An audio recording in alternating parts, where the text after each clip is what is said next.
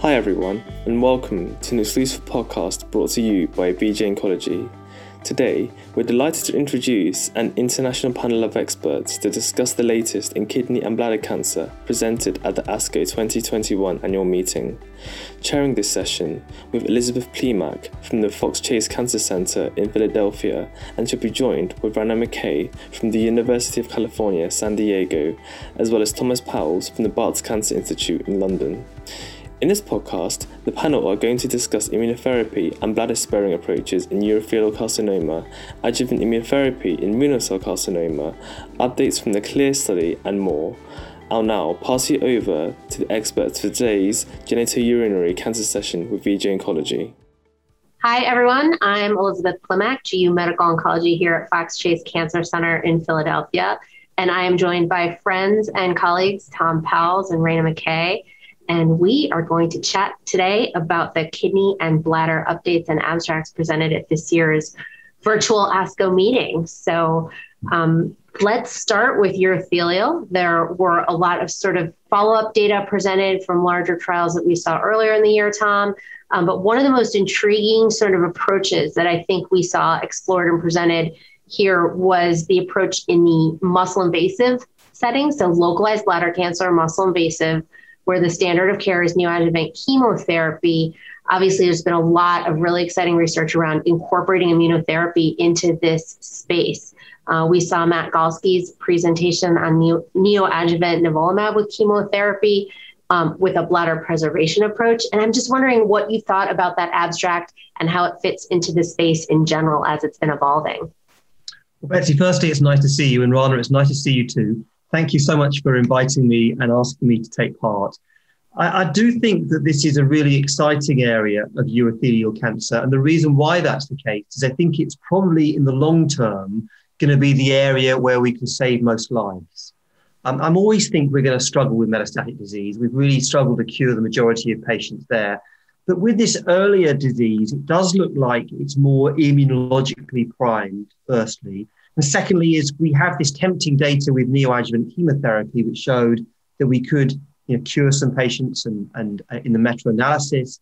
And, but we also have this challenge where about 60% of patients are relapsing and dying at the moment, or about 50 or 60%. So I think it is the right place for these drugs.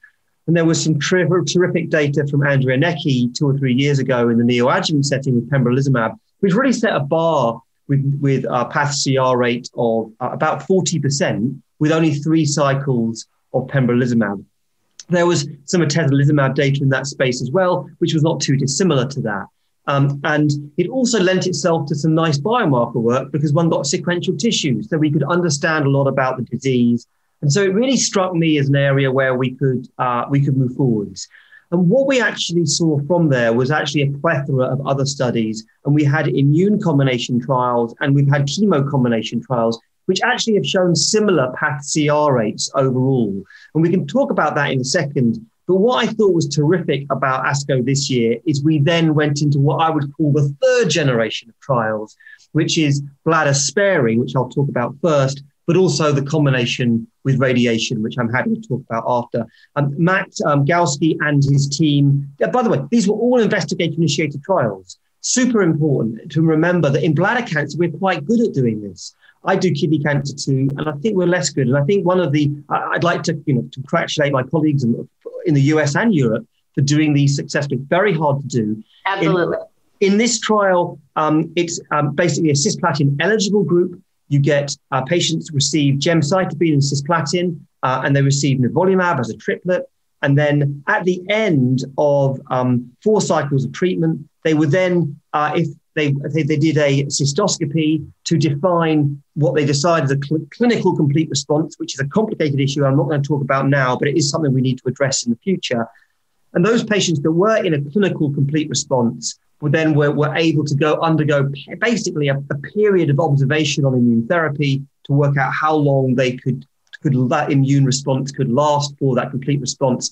And actually, what um, uh, what Matt's study showed is 31% of the original cohort, which I think was 48%, um, went into this clinical complete response. And of those 31% of patients, the majority stayed in this clinical complete response. Now, the follow up is only about 12 months and it's short, and there's we, but it is tantalizing that there is the possibility that this is an attractive approach because then the second part to it is there was a Spanish group um, which did durvalumab radiation therapy, and then there was another US group um, which Arjun Balar led, um, which looked at gemcitabine radiotherapy and pembrolizumab as triplet therapy. The regimes were slightly different. The way they gave radiation therapy was slightly different, but that's what happens in investigator-initiated trials from around the world. It's not a bad thing. It's not a bad thing. And what they also showed was actually quite high CR, CR or clinical complete response rates um, in the region of about 50%, but they also showed about 75% of patients um, disease free at six months and 12 months, respectively. Now, yes, of course, we've got short follow up, but this does lend ourselves to a new, I think, a new chapter um, of urothelial cancer looking at immune therapy because we've got randomized trials in this space, immune therapy and bladder sparing approaches. And so I think it's a very exciting time. And it's one of my, you know, it was my highlight for, for ASCO actually. I agree. I mean, I think it's fascinating to see bladder sparing approaches moving to the forefront. It's harder to ask the question about doing less than doing more. Um, and I absolutely echo your sentiment that we should congratulate these investigators for leading investigator initiated work. I mean, most of the oral session were investigator initiated studies, and that's that's sort of where we we come up with the new ideas that aren't picked up elsewhere. Question for you combining chemotherapy with immunotherapy. We have a lot of data in the metastatic space. Um, we didn't really gain too much by adding immunotherapy to chemotherapy in that setting. Do you think the neoadjuvant space is different? And if so, how? And what should we look for in the future around this question? So I think the, the, the the question you've asked is a difficult one. I don't know the answer to it. In the metastatic space, unlike in lung cancer, and actually we even saw some nasopharyngeal data at ASCO this year um, showing and really terrific hazard ratios by combining chemotherapy with immune therapy. And I don't know why it's not working in urothelial cancer, but it doesn't look like it is in the metastatic space. 130 and 361 showed us that. Remember, in those trials, patients are also getting maintenance immune therapy after completion of chemotherapy, and that's likely to be deriving some benefits. So when the hazard ratios are coming in in the med 0.8 or 0.8, you know, and the response rate's 47 versus 45%, it's hard to convince yourself we're adding very much. Logic dictates that if you translate that into the neoadjuvant setting, it won't make a big difference if you use the same drugs. And actually, when you look at the single agent data across trials, and there was a memorial study with atezolizumab and chemotherapy. They're uh, presented just recently at ASCO, but there have been previous studies with with with pembrolizumab and indeed with nivolumab and chemotherapy from different groups. And you look at the path CR rates; they're coming in between 45 and 50 percent, which isn't actually that different from what you receive with chemotherapy alone, and not that different from the single agent therapy of 40 percent. So the early pointers, as much as I hope it's going to be different, the early pointers are that that see it that we, that we aren't going to see a big bounce in path CR. Now we don't know about disease-free survival and overall survival yet, and that's really important. We haven't really validated that immune therapy biomarker yet, and that's also relevant. Um, nevertheless, I'm not expecting to see a huge bounce in path CR. If you want my hypothesis about what's going on, I think there are two possibilities. The first is if you, when one looks at lung cancer and urothelial cancer, there are huge differences biologically between the two. Obviously, TMB and PDL1 are high for both, but we do have this quite powerful TGF beta stromal influence in urothelial cancer, which appears less prominent in uh, in lung cancer. And it may be that that is having an effect on T cell trafficking involved in this synergistic effect. It's possible. I'm not suggesting it's correct, but it's a hypothesis. And the second hypothesis, which I think we can learn from the breast cancer field, is when you use different chemotherapy drugs, not all chemotherapy is the same. We all know not all chemotherapy is the same. And actually, some are more myelosuppressive than others. Some are having different effects on Tregs. And the assumption that gemcitabine is going to do the same as a taxane is fun- immunologically is probably as flawed as saying all the PD-L1 biomarkers are the same. We know that's not true. And therefore, we know that different chemotherapy drugs are likely to have a different effect. Gemcitabine is immunogenic domestos And now people have said to me before it's because they can affect the Tregs as well. Yes, there might be some truth in that. But the mm-hmm. reality is, I suspect that the gemcitabine is causing a problem. And that's why, you know, we probably ought to explore perhaps other combinations. And I think that's why the enfortumab vedotin combination, which is also being tested in the neoadjuvant space, which is a different agent with a different payload, MMAE, rather than uh, rather than gemcitabine, which is less myelosuppressive, may turn out to be important. So we will answer that question in the end, Betsy. So that's a great segue to more enfortumab vedotin. So and to the metastatic space. So when we're talking about metastatic disease, obviously our paradigm changed with the Javelin 100 data that you presented last year, um, where we start mostly with chemotherapy. We saw the frontline studies read out with a minimal benefit to PD-L1 high patients with checkpoint alone. So we've really moved away from that. But then comes the follow-up data for enfortumab vedotin with pembrolizumab. What did you think of those data, and where do you do you think that's coming to us clinically? Do you think it'll be a frontline approach? Um, and what are your thoughts about sort of operationalizing that? So, I mean, I think that the question you've asked might be the most important question in metastatic urothelial cancer at the moment, in my opinion. The reason I think that's the case is the data that's coming out with EV plus Pembro looks like we're getting um, more durable, longer term responses. I think the longer term data, it's a small cohort of patients, and it is important to stress that. Um, but I and you were involved as well, Betsy the actually the original Mike Atkins. I remember I was in, when the I was in the room when we when we were back in rooms when uh, when Mike Atkins um, at a SITC meeting presented the axitinib and pembrolizumab renal cancer data, and it was a, almost too good to be true. And as it turns out, it was true, and we did see response rates that mm-hmm. were additive, and we see now response rates of 50 and 60 percent, and we saw recent disease-free survival our progression-free survival of, of, of 24 months for Len Pem. You know, who would have imagined we'd have seen that? I think the enfortumab vedotin pembrolizumab data it has the same feel to me with that. The, the, the markers that are coming out of that data set are consistently better than you would expect. And, um, and I am really excited about a study called EV302, which is EV plus Pembro versus frontline chemotherapy, GemCis or GemCarbo. As the control arms and as time changes, there are some challenges with the study. And that's a good thing because it suggests the move, the field is moving forwards. But that study is going to be an incredibly important trial. And I think we will beat chemotherapy. In my opinion, I think we will beat chemotherapy with that trial. Yeah, yeah, no, super exciting. Well, we will circle back to at the end for also, I know you had some really quick picks for us to highlight in your urothelial, but let's switch gears just for a minute to renal cell carcinoma um, more than a minute because there's a lot to talk about. Um, so, Rana, so excited to have you with us. I know you did an excellent discussion on the adjuvant plenary session. Um, you don't need to repeat all the points you made, but how do you suggest we view the data as we have it currently? What are you looking to in the future? And where do you see this fitting for us clinically, both short term and long term? Well, thank you so much for having me, Betsy. I think it's really an exciting time in renal cell carcinoma because the field has just been changing so rapidly. I do think that the adjuvant um, pembrolizumab data are really groundbreaking in that they are catapulting us into a new era of adjuvant based trials in RCC. I think it's been a long time coming. We've all been eagerly awaiting the results of what are going to be the outcomes for adjuvant IO therapy. Um, and I think we're just beginning to see the um, the start of a series of trials that are likely going to be reporting out in the next several years that are likely going to change the way that we practice.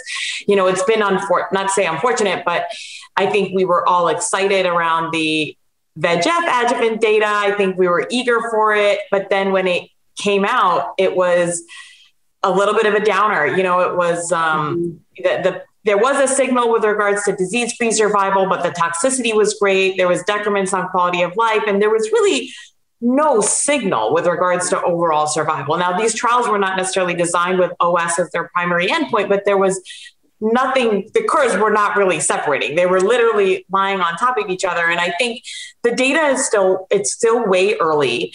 Um, I think there's only been, you know, 25% of the OS events that were, you know, suspected to occur thus far for like final analysis. So I think it's still pretty early, but I think the fact that we're seeing a tremendous disease free survival benefit this early on and also beginning to see a signal for OS. Again, it's still early and I think we our patients are living longer and living better and we need to kind of once once we start having more events see how things settle out. But i think this is going to be the start of a new era. I think there's a lot of questions to be had because the design of the subsequent you know trials to be reported there's perioperative approaches where you you prime with one dose of nivolumab and then continue for nine months. There's six months. This this study was 12 months. You know there's a lot of different iterations on duration of therapy and we really haven't you know it's somewhat arbitrary the selection of you know six versus 12 versus nine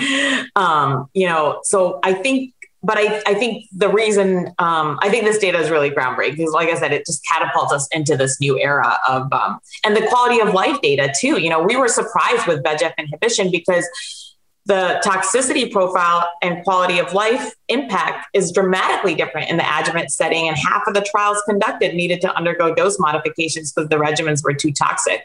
And so the fact that we're seeing, you know, uh, toxicity and AEs kind of comparable to that in the metastatic setting, and um, we saw a little bit of, uh, um, you know, insights into treatment discontinuations, things like that. It was, you know, I think 17% of patients underwent treatment discontinuation for AEs in the Pembro arm. So not that that we would see with um, VEGF TKIs. So definitely groundbreaking. For sure. I, I mean, I agree with you. I think I'm really excited about this approach. We wouldn't be in oncology if we weren't optimists and sort of excited to see immunotherapy make a dent in this space. I think mechanistically it works as well. So I'm going to ask Tom and Rana the question that's all over Twitter, which is what will you do with the next patient you see in clinic that comes to you with high risk pathology to discuss adjuvant treatment?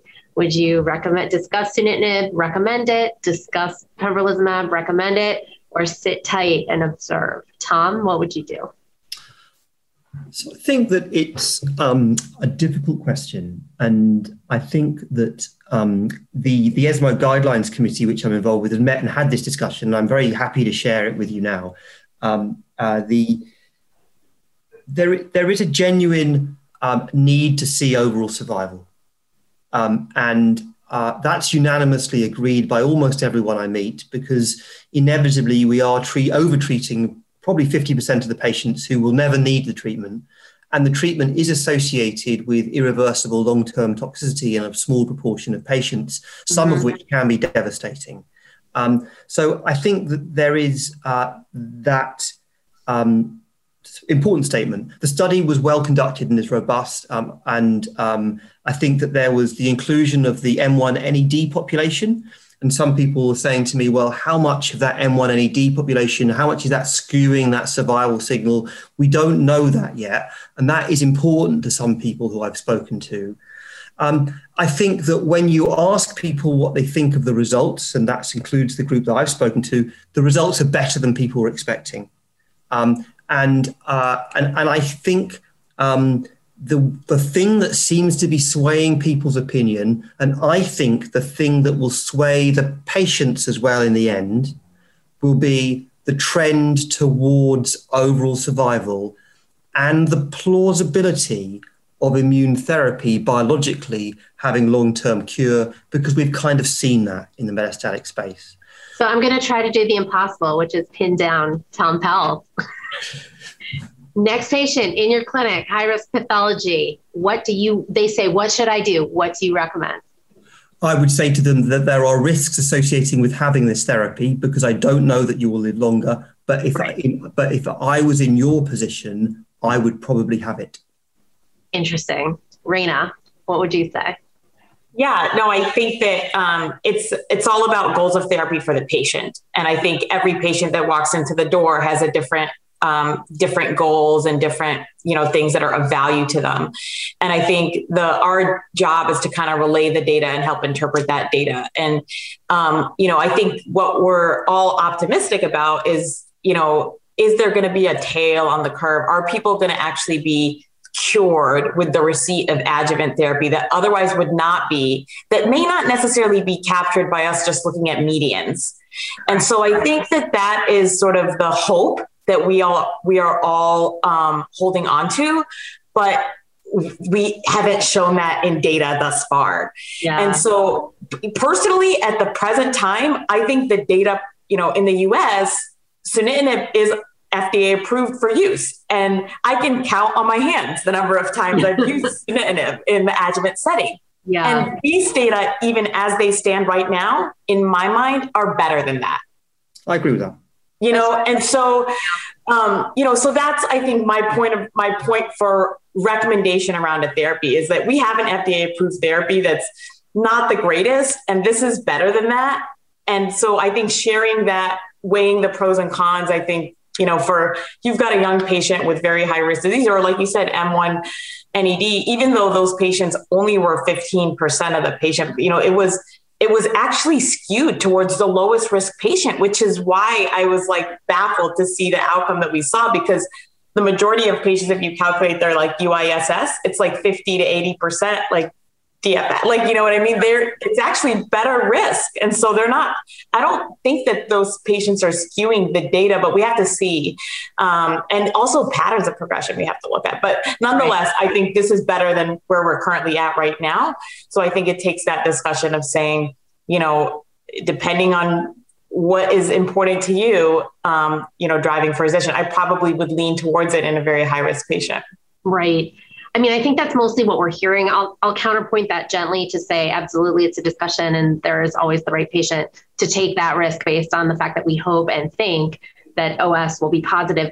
But the only thing that gives me pause is we have such good combinations in the first line metastatic space, which I'll use to segue to that discussion for you, Rana, um, that it's possible that we actually do better and uh, sort of erase that that OS benefit that we get with early treatment with single agent with our more robust and more powerful combination therapies. And that's why I think OS might be negative. I don't think it'll be negative, but I think if it is, it might be because we have such good treatments subsequent when people recur more than that it didn't work. And so I do want to see OS before I would recommend it to a patient. But great to have this conversation, great to have these data to talk about. And uh, I think, you know, the longer we keep our patients with renal cell alive, the longer it'll take for the events to happen, but it's a good problem to have. So um, we'll sit tight and wait for that.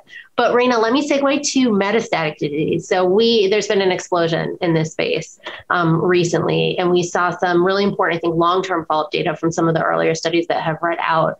Um, do you want to talk to us about sort of the highlights that you gleaned from those updates?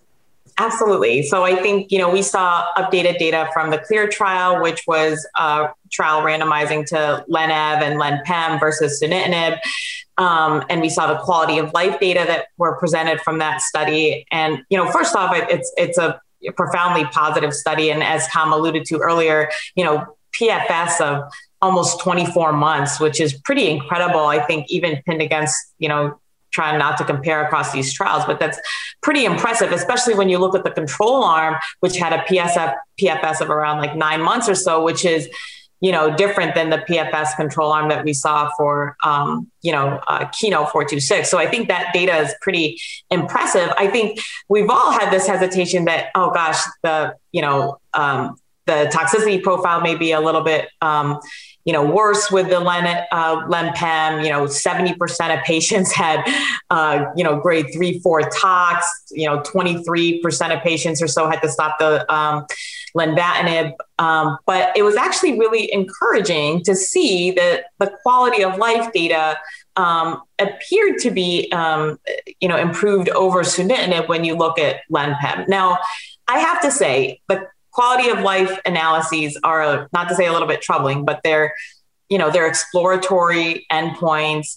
What is statistically significant versus what is cleaning, clinically meaningful is variable. And um, you know when the instruments the type of instruments that are utilized are all different across the studies. When the instruments were deployed are all utilized different uh, different across the studies. Who's mm-hmm. filling out the quality of life questionnaires? Like if i'm sick in the hospital i'm not filling out a quality of life questionnaire. Exactly. so i think there's a lot of you know by potential bias that comes in um, when you look at quality of life that has to really be accounted for. But i have to say it was great to see the data get presented. And, you know, Andrea actually broke down sort of um, some of these nuances and the biases that, that can exist in quality of life analysis.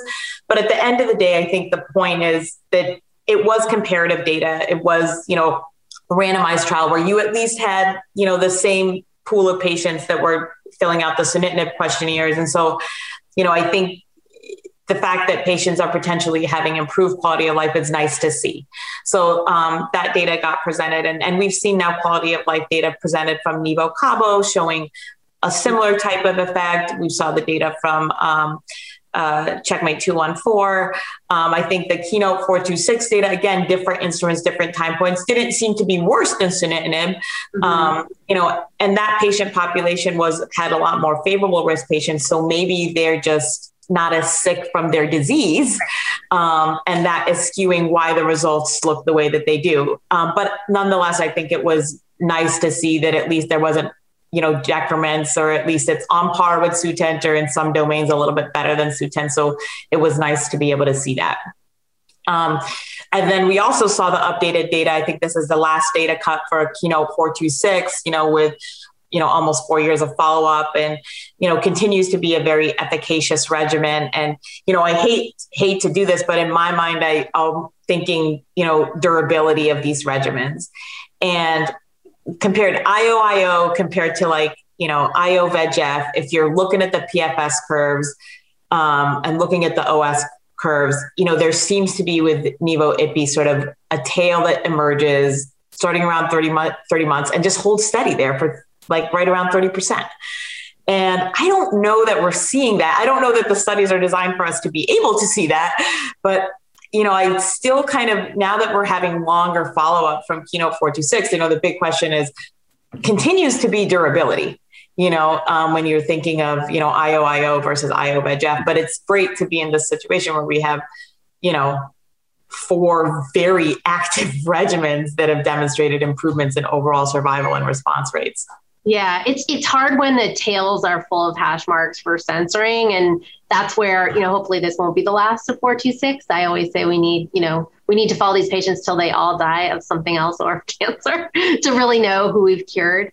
Um, but yeah, it's good. It's good to see the long term you know sort of durability and the landmarks still being hit, which is nice. Yeah. Um, and then I think we so that kind of covers the the major updates we saw right for the first line metastatic. Good, good. Um, so, Rana, any abstracts that you thought, you know, maybe sort of really early data or things that were more provocative than definitive um, that you think were compelling or that we should keep our eye on? Yeah, you know, I actually um, thought that the work from uh, Dr. Pal and the City of Hope group looking at CB85 or CBM 588 with Nivo IPI compared to just Nivo IPI alone and intermediate poor risk um, newly diagnosed RCC was pretty provocative. Um, you know, I think we've all, um, you know, been intrigued by the microbiome and the role that um, it can play within, um, you know, response to immunotherapy and cancer therapy in general.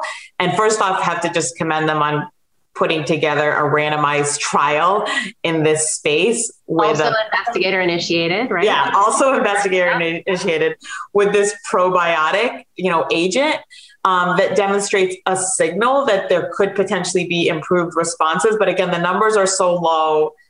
The control arm had a response rate of I think 20%, which is, you know, below the bar for Nivo Ipi from the phase three trials. But I, you know, I'm excited to see the potential for that approach, um, you know, in the future. So, so definitely, I think, think to continue to watch out for uh, things to come from that group. Microbiome, fascinating space. So, Tom, I'll send the same, question over to you. So, what were your sort of um, abstracts from ASCO that might have been a little early, not yet practice changing, but things that made you kind of raise an eyebrow and say that's one to watch? I, I like Jonathan uh, Rosenberg's um, uh, well, and the group that he led, the study with regorafenib um, plus atezo, frontline FGF altered um, uh, urothelial cancer with response rates of 58%, only a handful of patients. But you might remember that we, um, we've, of course you do, but we've looked at combinations before um, with VEGF with um, with other targeted therapies, with immune therapies, in a personalized approach in the second line setting, without great success. Uh, and so I think this is maybe saying if you move it frontline, maybe it works a bit better. And so I'm excited about a study called NORSE, which is a randomized trial of erdafitinib versus erda plus PD1. So I'm excited by that, and, and I think that that um, was was something which was a little bit buried, perhaps. I uh, but but um, you know there was so much other things to talk about at the meeting, and the other thing I think I, I agree with uh, with Rana. I think that there is this issue around um, quality of life, assessment of patient reported outcomes, and, and we need to look really under the bonnet at the detail before we start making big trial, trial comparisons saying this one has it and this one doesn't. I, worry about that being an oversimplification. Excellent. This was so much fun, both of you. Really fun to discuss these abstracts. Um, I can't wait till we can do it in person. Hopefully, hopefully next year or before. But I'm glad progress continues despite the pandemic. It's great to have the opportunity to talk about them and think about them, and really exciting for our patients that that we're moving the bar, um, which is great. So thank you, Tom. Thank you, Rana. Great thank you very, very much. See you soon. Bye bye. Thank you to our expert panel and to you for listening to this post ASCO genitourinary cancer session with VJ Oncology. If you found this podcast useful, please leave a review and subscribe on your favorite podcast app, including Apple and Spotify, so we can continue to deliver our expert led content directly to you. Follow us on Twitter at VJ Oncology to join in the conversation and visit vjoncology.com for the latest updates in the field.